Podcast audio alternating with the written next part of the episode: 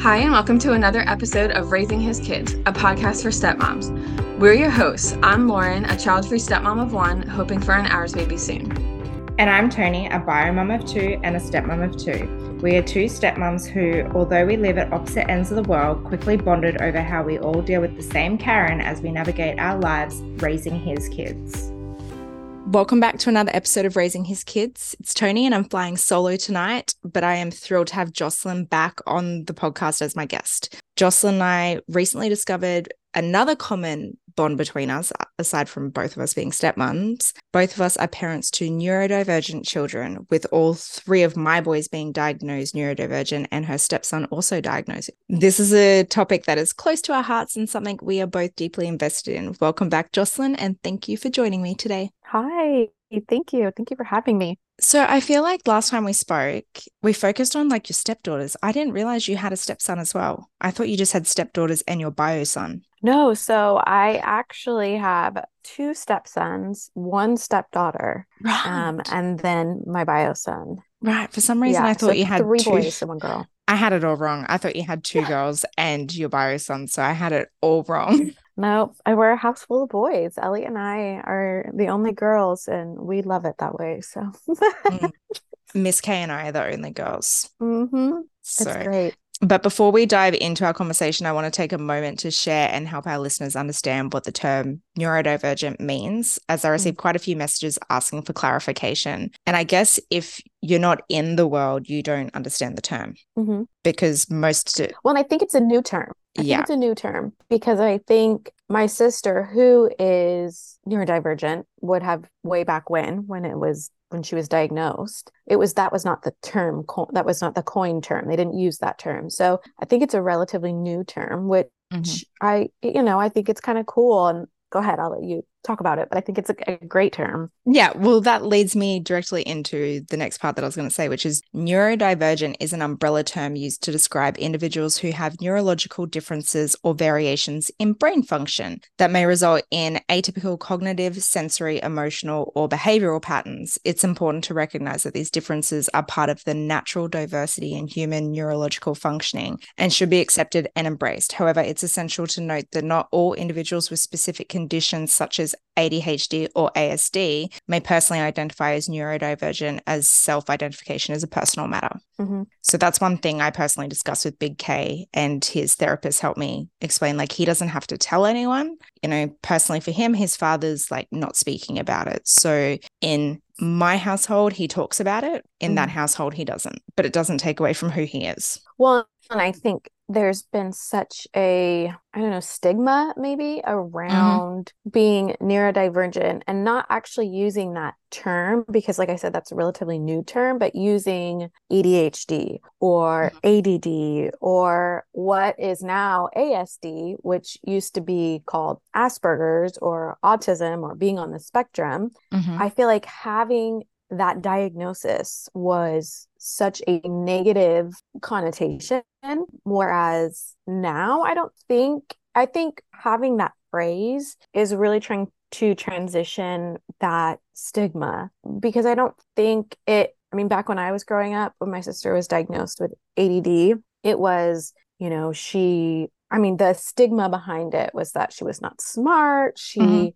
Was messy. She couldn't be, she was not organized. And now I think when you have that diagnosis, it's more like, okay, how can we help you be mm-hmm. the best version of yourself when your brain functions differently, right? Right. Um, so yeah, I, lo- I love the term because I think it really is just, and I, and, and it's anything. My, my friend who is, she just recently found out that she's dyslexic, but not in the sense that she can't read or write, which was what I always thought dyslexia was. Mhm. It's that when there's a bunch of words on a screen, like page, screen, whatever, her brain like takes the words and kind of like mixes them together. So it takes her longer for her brain to process that word. She can read that word. It's not that she mm-hmm. can't read that word, but seeing all those words together, her it, it her brain is like, okay, I need to focus on this one word and process what that word is. Oh, Yeah. once. Okay, what's once? Okay, upon,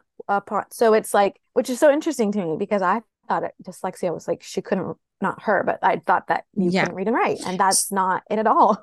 So, what you described is also known as hyperlexia, where you can read and you can read well, but you don't understand the word. So that that was something that I learned when I was going through all the diagnosis for all three of the boys. Um, we were kept out of the loop with some of the diagnosis with the other boys, but like it was initiated because of concerns we raised. Like, for example, Big J was eight years old and I'd given him a book for his birthday and he couldn't read it. And it was a book for his age group. It was a picture book, small words, couldn't read it. And I said to my husband, I was like, that's really concerning. mm-hmm. And so he was pushing Biomum. And she's like, he's fine. His teachers say he's fine, blah, blah, blah, blah, blah. The following year, she moved the kids' schools without my husband's permission. But anyway, she did it. And the new school picked up on the fact that he was so far behind. Mm-hmm. And we're still going down the dyslexia route for him, but he's actually been di- diagnosed with combination ADHD that is predominantly inattentive.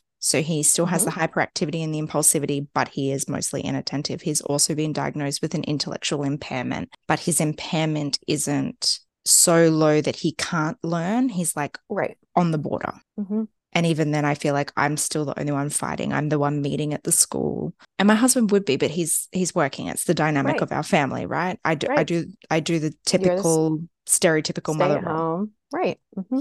and I feel sometimes the boy's mother feels like I'm overstepping, but I'm doing it because if I don't do it, who's going to do it, right? Yeah. I mean, yeah, that was Yeah. our situation. I mean, I I the first time I met him, my stepson, I knew he was different and not Mhm. in a bad way. I just he was different than any other child I had been around, and I've been around lots of children Mhm. and for his age, right?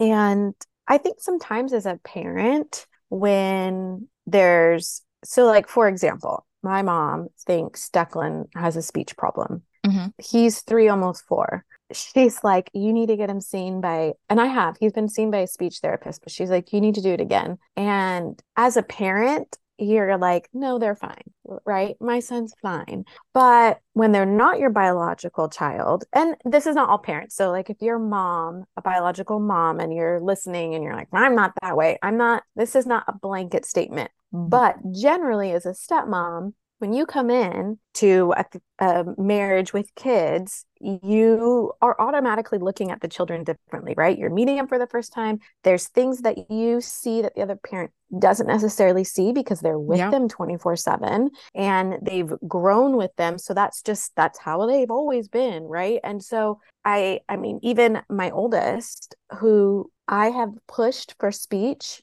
from like the moment I met him, he was six. But even my husband was like, oh, well, that's how I pronounced my R's and I grew out of it. And I'm like, yeah, but it's so much more. That's not. And and so it was like these things of like you're pushing for it, but because they're so close to the situation, it's almost as if like, well, you don't really know what you're talking about, right? And of course, our oldest ended up he's in speech because he's now seventh grade and there are finally there was a teacher that was like and it was via zoom it was when covid happened and i had Mhm. written to a teacher which that's something we should talk about like and we can touch on it later is you if you want your children to be obsessed uh not obsessed if you want assessed if you want your child to be assessed um everything needs to be documented you have Yeah. to put it in writing everything needs to be put in writing. So i had put in writing that i wanted him to be seen by a speech therapist. He got seen. The speech therapist kind of like brushed it off which was really annoying.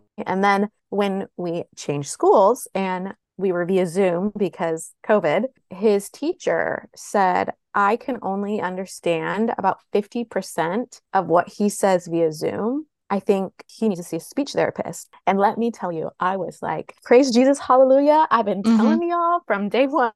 Like, so he did, he and he does because his teacher really couldn't understand him via Zoom. So it's, I, I guess I say all that to say, as a stepmom, when we come into the situation, sometimes we see it differently than the parent. And I can understand how the parent is quick to say there's no problem Mhm. that's just how they've always been. You don't know what you're talking about, but I encourage you to just be firm in how you feel about that because Yeah. that's for both of my stepkids, that's how it was. And I was the one who pushed. I pushed for the 504. I pushed to be assessed for um, the IEP. Like I did that because I wanted them to have the best opportunity available to them moving forward in in in their school, you know? Yeah. Just to clarify, does an IEP in America mean the same thing it does in Australia, like an individual like education plan? Yep. Okay, good. Yeah. I just just wanted to clarify. Yeah. So yeah. So IEP, um, individual education plan, and then 504 is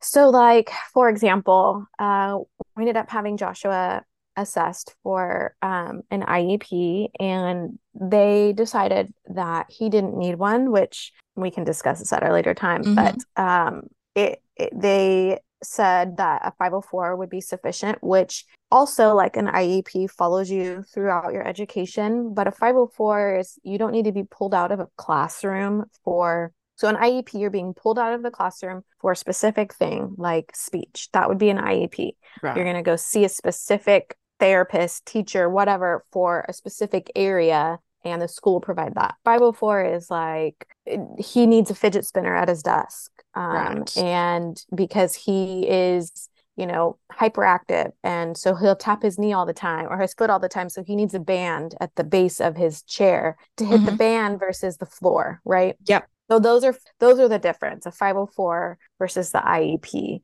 Um, and and what is needed for your child to be successful. Right. Okay. So little differences in Australia. So Big K's only just been assessed this year, but they had already, where I am in Australia too, in Queensland, it might differ from different states, but Education Queensland have already introduced that children don't need to be have a an official diagnosis they don't need a verified diagnosis anymore for like little slight changes to be made so big k was already given opportunities to use fidgets and um, his teachers were giving him extra time to complete his work because he's like an obsessive perfectionist that he can do the work, but he wasn't doing it at the level required because he was trying to make it perfect the first time. Mm-hmm.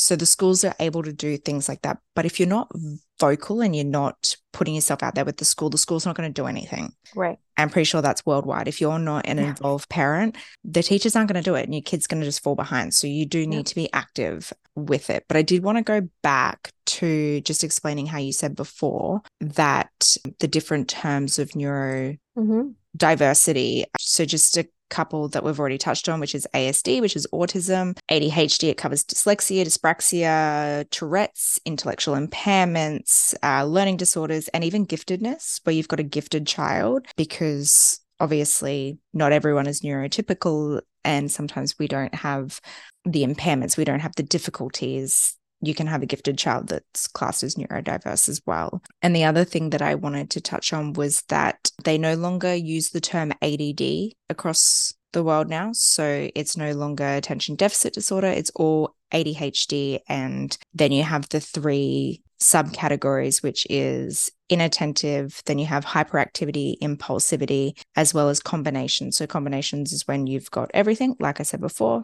where the child has everything, and they use the same scoring card across the world, which is the DSM 5. And the other thing that I wanted to touch on is that historically it's shown that boys are diagnosed higher than girls, which is a, another reason why a lot of women our age have gone through their childhood and their teenage years and they're becoming mothers or stepmothers. And all of a sudden, their tools and tricks that they've used to help them no longer work. And it's because they're actually neurodivergent and they didn't know because little girls weren't the same as naughty little boys back in the 90s. Mm-hmm. Yeah. But I did want to just talk about the fact that when I was going through the process for Big K, I started it because I noticed that he was having some of the challenges that I was having at school. Mm. So I was an A grade student through half the first half of my junior years of primary school, and then I started failing. Mm-hmm. And it came to, so I was really lucky. So he started in 2020 in prep when it was COVID. That's the first year of school here. And the equivalent to A's for, you know, because I think that's your kindergarten there. So he was getting really high grades.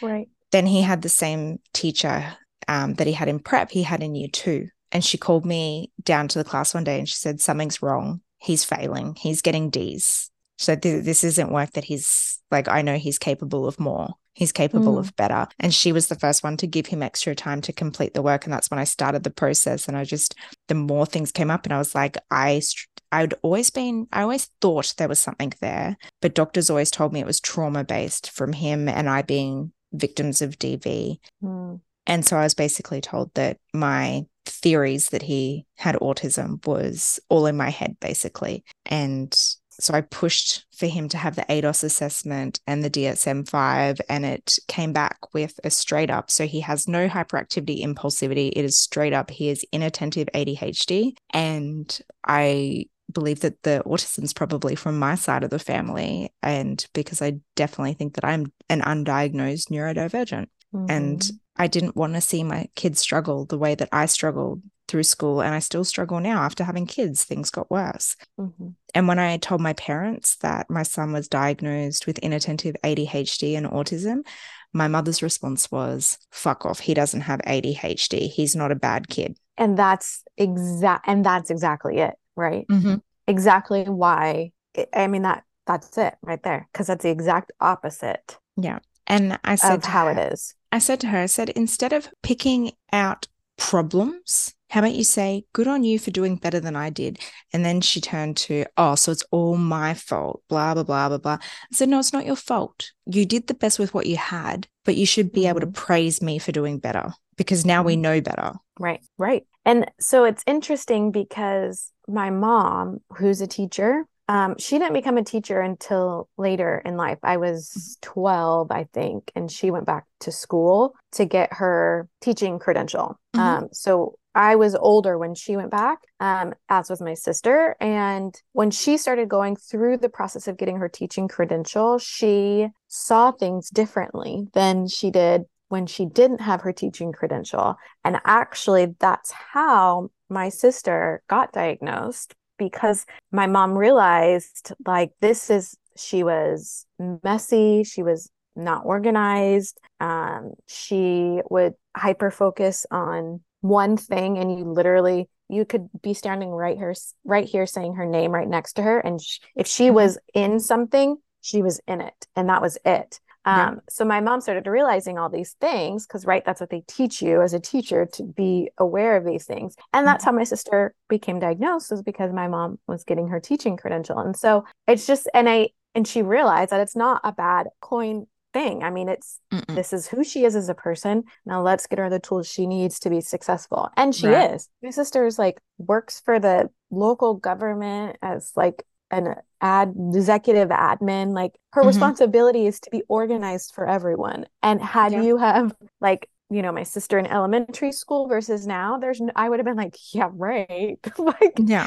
I can't even keep her room clean and it's not and now her house is clean but she was given the tools she needs right Right. to be able to be a high functioning successful adult Mhm. and just like any child right? That's the whole point of raising children is to give them the tools they need. And so it's just so interesting that that's how your mom responded because i think that literally embodies how society has thought about neurodivergent Mhm. kids and people in general and being able to shift that thought process Yeah, well, my mum recently stayed with me. She stayed with me this week for a couple of nights to help out with the kids. And I said to her, I said, Mum, you need to stop thinking about it negatively. I said, because I'm going to tell you mm. point blank, you're autistic as fuck. I said, and I only see it now as an mm. adult that I understand it. I said, you are autistic, you have ADHD.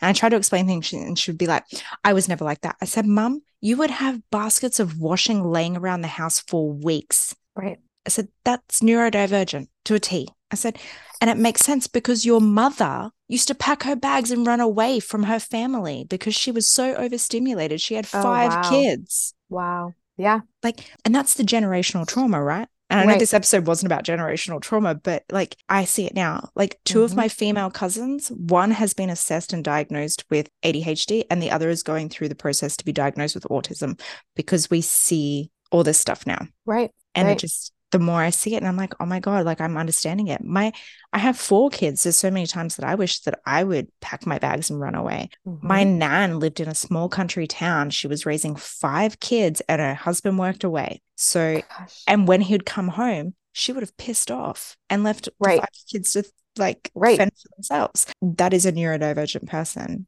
Mhm. that's not supported. And then you think about it through the generations. So that's my grandmother. Then you have my mother, and then you have me. And then I recognized the struggles in my son and went, I want to do better for you. Yep. And I'm hell of a, uh, I'm really aware that Miss K is also probably neurodivergent because she displays the exact same behavior I did as a child, which is Mhm. exactly the same as little J's. Mhm. And we're going to that's breaking generational curse. that's it. So yeah, I've already spoken about the process for Big J and a little bit for Big K, but I haven't spoken about Little J, which that was a real struggle for us to get a diagnosis. So I saw the behaviors early on. He would have extreme meltdowns. He couldn't self regulate. He had learning difficulties. And I said to my husband, I said, I believe he's autistic. And, and I'd been around other children and I said, I, I think he he could be autistic. And at first my husband's like, don't be ridiculous, blah, blah, blah. He's always been this way. There was a lot of pushback. And it took a good four years, I want to say, before my husband took it seriously. And it took for him to push Miss K across our hallway from one end to the other, which was about two meters. And she smashed her head into the corner of like the door frame. And that was it. After that, he was like, there is something seriously wrong with this kid. What is it? Like he couldn't even control himself with his Mhm. baby sister. It would have been about three years before that happened. And then it took another year. We'd already been saying things that, you know, he needs to be assessed and everything like that. And it happened during the time we were going through court. So our solicitor had gotten the judge to sign off that we could take him to a pediatrician to be assessed. So we had the referral, we had the appointment booked, but then all of a sudden she was like, no, no, no, I'm going to take over this. So she went and got her own referral to a different pediatrician. We just had our doctor write a referral to the same pediatrician because obviously I knew that our notes would be different Mhm. because she had been telling us that there's nothing wrong with him. She even, a comment that you said earlier about how people think children who are neurodivergent aren't smart. Mhm. And she'd said that there's nothing wrong with little J. He's a smart boy,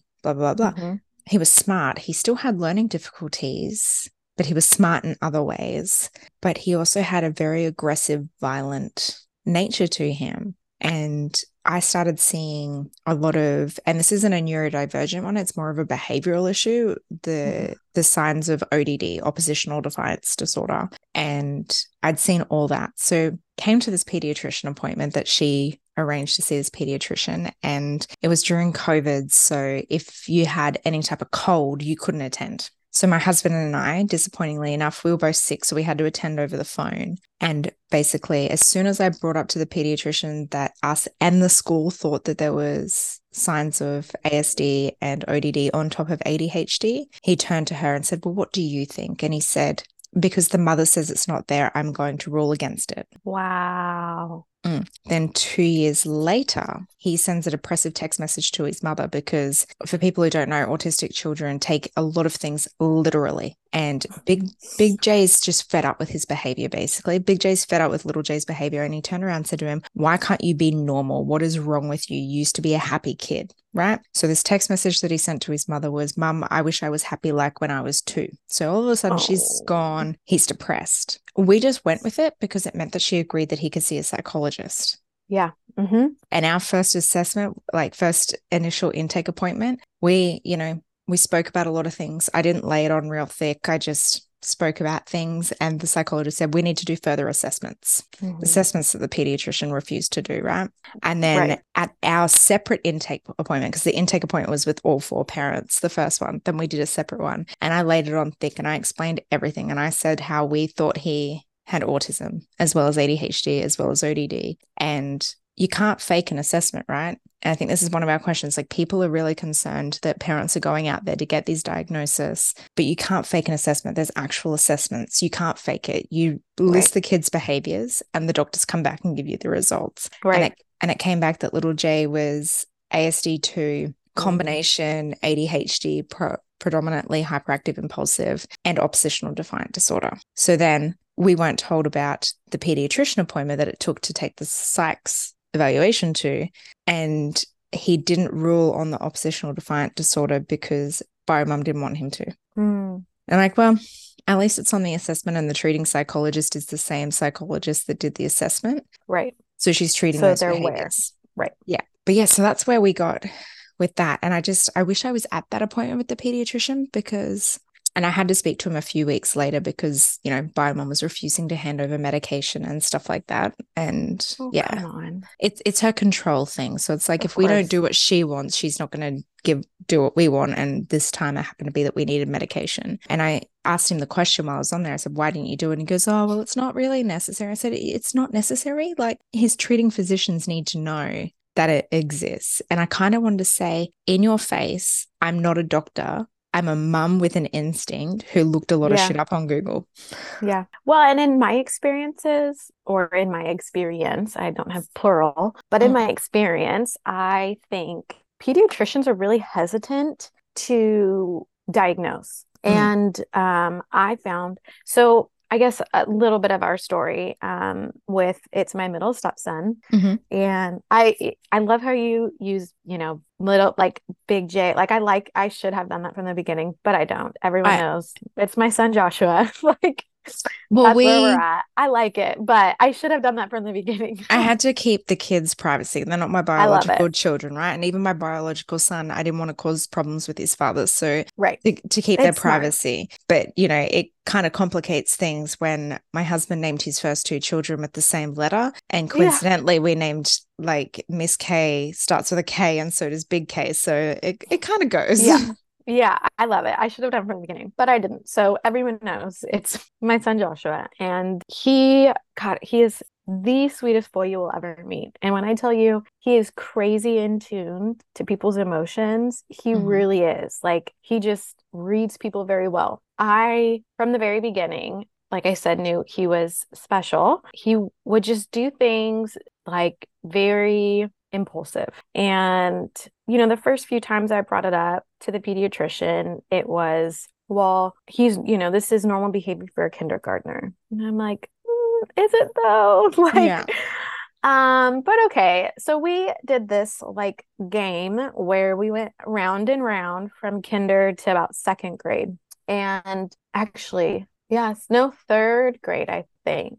Yeah, so third grade. So kinder Yeah. to third. Finally, at third, I was like, okay, so we're still seeing these behaviors. And even more, it was so, like, for example, if uh the microwave, you know, like if you don't pull something out of the microwave, it like beeps to remind you Mhm. he would lose his ever loving mind if that was happening. He would be like, What is that? That needs to stop. Some, and it was not like, Oh my gosh, that's annoying. It was like, What is it? Make it stop. Why is it doing that? Make it turn it off. Undo that. Like panic, panic, panic. Mhm. Or if there was like a, like a trash truck, like the Mhm. beeping of the trash truck, he'd be plugging his ears. He'd be panicking. Why is it making that noise? And you're like, buddy, it's that's the trash truck, or a, something's reversing. It's that beeping. Um, one year we were decorating for Christmas, and Ellie had cut a ton of snowflakes and like paper snowflakes, Mhm. and she was putting them all over the house with tape.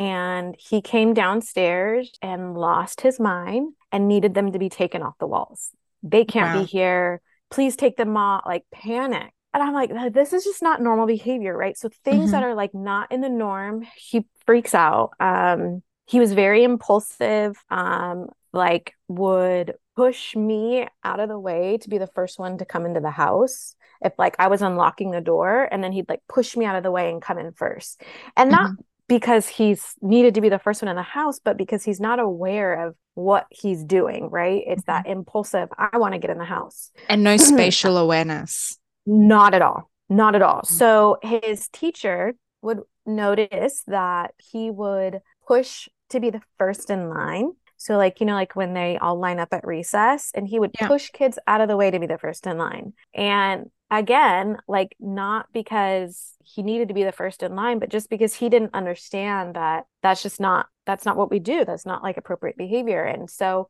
just, uh, I mean, and there's so much more like I could unpack light sensitivity. If there's any light coming into his room at night, he it's and it, and and I think the thing is like, oh, that light is annoying. So you and I would be like, ugh, where's that light coming from? Let me Mhm. close the door. Yeah. For him, it's like there's a light coming in my room. I can't sleep. Why is there a light? Who who has the light on? Where is this light coming from? How do I get like it's like panic. See, funny Um, you say that because Big K is like that. He Mhm. he has a very soft nightlight, which eventually he just turns it off, right? So he has it on to help him like get sleepy, then he turns it off. But little J and Miss K need their rooms lit up like a freaking Christmas tree. Well, but see, here's the opposite. He has um LED lights Mm-hmm.